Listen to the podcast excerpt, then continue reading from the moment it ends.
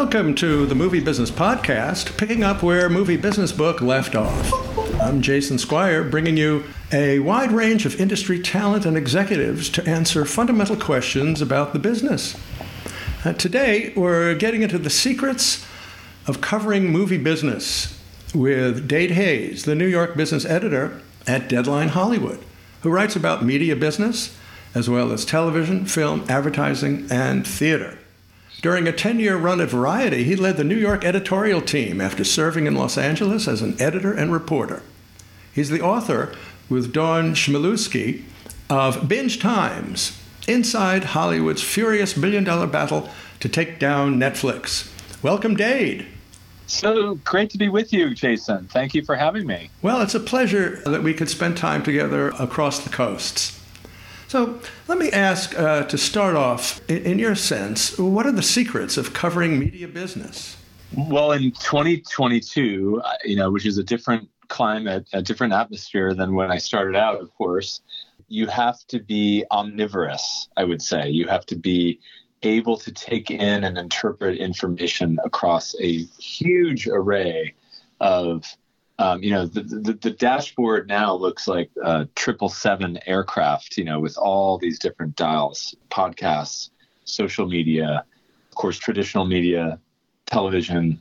And, you know, increasingly actors themselves or directors themselves are making news through their own accounts. So, you know, you kind of have to be ready for things to pop up at a moment's notice. Sometimes you even stumble upon them yourself, just in the field or in your travels.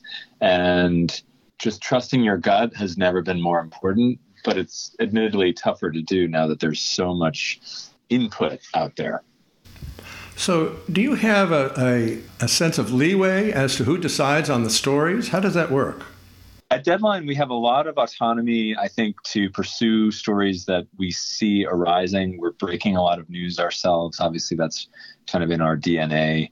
And we're, you know, holding down beats kind of independently without too much um, centralized authority. However, like any newsroom or quasi or virtual newsroom, there is a, a, a hierarchy, and we're sometimes given assignments or, or plan coverage great example would be awards shows. We don't want a free for all when it's the Emmy Awards or the Oscars.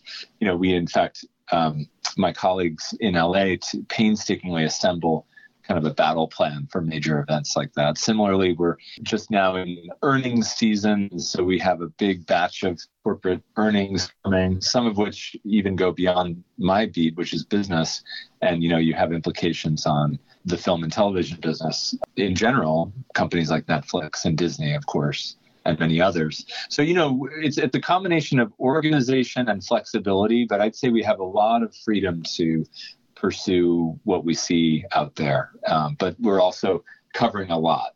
so, freedom, wow. but also a pretty, pretty vigorous tempo of activity. Wow, that's a, a good way of putting it. So, how do you deal with the powerful marketing mechanisms of companies in order to get your information? Oh, that is such an age-old and very relevant question. I mean, it, it, it, in a way, it's been an issue, I think, for publications like Deadline for decades. We do get, we do take knocks from time to time for being too close to those marketing machines. Um, I would dispute that to some extent. I think we we do cover things closely. We're we're the modern version of the trades, you know, that people talk about in the business, where it used to be a few thousand people a day reading print editions of magazines like Variety or The Hollywood Reporter. Today, the trades, quote unquote, can encompass a few different things. And Deadline, 30 million unique visitors, you know, a month isn't quite the exact same thing as the old trades, but it's it, it's a pretty close. It, it's a it's an echo of those of those days, and so. But back to your question, I, I think we haven't you know certain things we do because if a trumpet fanfare is is coming from a particular studio we're not obligated to amplify that trumpet fanfare but you could say it's news just as if procter and gamble rolls out a new ad blitz and advertising age would write about it because that's kind of what they cover. So we engage with the industry, I would say, very closely on a granular level. But I think some of our best work comes when we go into areas where we're not invited or where we try to deliberately circumvent that marketing machine or at least critique it, hold it up to the light. I think we are very capable of that. We do it pretty much every day.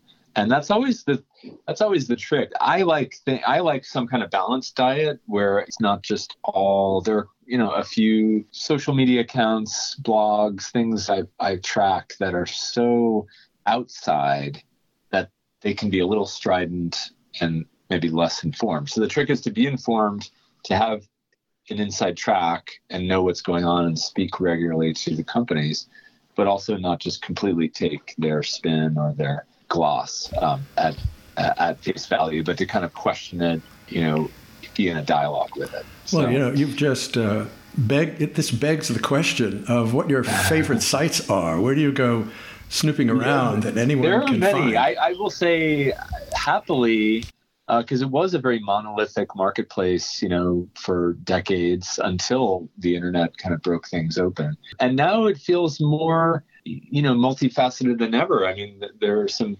fast rising new players in Puck Media and the Ankler, uh, both really strong, very sort of voicey, informed, you know, newsletter based um, outlets, and they, they keep us on our toes. I like to read those guys a lot. I will go to unlikely places. I mean, I just like to follow a lot of people on Twitter. I don't know if I go to sites as much as I used to. I think, like a lot of people, I've fallen out of that habit because of the way social media just has kind of disintermediated that whole process of going to latimes.com, going to you know certain individual brand sites. So a lot of stuff travels very quickly. I try to do a survey of the the major newspapers um, every day and more than every day, uh, almost every hour, just to be thorough.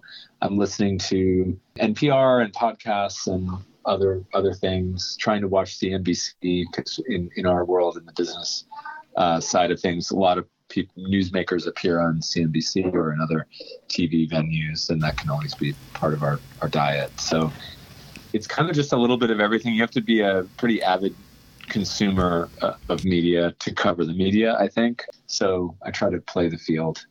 I think I it sounds like you know. It sounds like it's. I've given you a, a, bit of an invasive answer in that it's my favorite sites are all sites in a sense. Yeah. You know, I'll, I'll, I'll read anything. And of course, all that research is a full day's work, so I don't see how you have time to write the stories. But speaking of writing, I want to turn to your fabulous book, Binge Times. I want to recommend it strongly to all our listeners. Uh, it's a wonderful book. It's highly informative, compelling, and, and really well written. It's, it's just a great read that weaves together the history of streaming with emphasis on Netflix I don't think that anything has been done in this arena as clearly and as authoritatively as the book Binge Times. So, what are the lessons learned from writing um, this kind of book? Well, thank you, first of all, for all of that incredibly kind um, praise. Very, very much appreciated. And I wish Dawn were here to uh, take her well deserved uh, equal share of that credit. You know, we set out to document this white hot moment in we started off in 2019 and we were trying to basically capture this frenzy of activity. If you recall, this was when a lot of the big boulders were being rolled into formation, uh, these giant multi billion dollar enterprises that finally were going to go up against the big guys Netflix, Amazon, um, Hulu. You know, they were finally going to be more robust competitors, which really had never existed. And so then came COVID. I'll skip the big saga of COVID, but uh, and then what was interesting to us and what we did learn along the way is you can't really handicap. I mean, one of the really fun things about narrative nonfiction is you kind of start off thinking, okay, this is my hero and this is the villain and this is the, this twist will happen in the second act and then we'll get to the third act. And of course, COVID just upended so much. So that was a major unexpected uh, factor. And then the things that were down were then up again. You know, when we started off, if you recall, when Apple TV Plus launched on November 1st of 2019, reviews were really mixed. You know, they had the morning show, that was a marquee property, but not everybody loved it. And they didn't have Ted Lasso, they didn't have Coda. They hadn't really kind of found themselves or found any kind of identity. I would argue they maybe still are getting there, but they have much more traction today. Similarly, HBO Max, which we document exhaustively in the book as this fruit of a uh, sort of poisoned tree, in effect. Like it was really the product of a terrible like sequence of mergers and one in particular with AT&T where they took over Time Warner and just kind of all accept that whole thing, as I think even they have admitted. Um, so, you know, there, there were what, what was fascinating and kept us really stimulated all the way through was how unpredictable it was, and how you always have to be willing to kind of, um, you know, I know you're at USC with tons of screenwriters and your fellow professors teaching the art of writing a script, you know, you kind of sometimes have to move those index cards around the cork board. And what you thought would be a great scene two thirds of the way into the book suddenly becomes, you know, one of your opening scenes. And there was a lot of that. But actually, we, you know, I think that's the only way to arrive at a, at a compelling finished product and and we felt like it was certainly worth worth that that toil wow and thanks again, thanks again for um, you know writing that book. Uh, oh well, I I'm so appreciative that it, it struck a chord. Your esteem for the book means the world to us, Jason. So thank you so much. Oh, thank you. Now I wanted to sort of widen to a uh, a broader assessment of the business. What's your prognosis for the business? Well, it's it's going through a very anxious time. I mean, any sector obviously has felt frazzled this year with all the macroeconomic factors, inflation.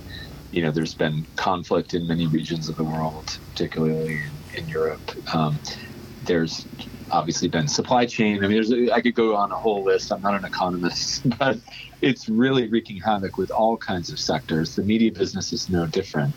But layering on top of that is the ongoing cord cutting I mean, it is accelerating. I think when I, you know, a couple of years ago, when I would ask people like, well, where do you think the bundle settles out? In other words, when when do we kind of hit bottom with that pay TV bundle, which of course is like the most lucrative business ever created. I mean, it, it just threw off so much cash for so many years, and now they're losing that the big media companies. So they're on their back foot a little bit because they're trying to manage declining businesses, which would be linear TV networks, and increasingly the motion picture business. I tend to be a little more upbeat about movies um, going forward theatrically. I mean, just given a few of the rays of sunshine we've gotten recently. However, you can't be too Pollyanna you know, when you really look at the numbers, they're pretty sobering. I don't know that we'll get to the levels where we were in 2019. So that's also technically a business that's less than it used to be. So you have these traditional enterprises. You know, Disney is marking 100 years as a company. Warner Brothers is a almost 100 year old studio. I mean, these are very well entrenched enterprises that have a certain way of doing business and they've faced this intense competition now from companies that don't have the same concern about spending. Apple, Amazon, even Netflix. I know there's this air of like austerity and they're going to be cutting back.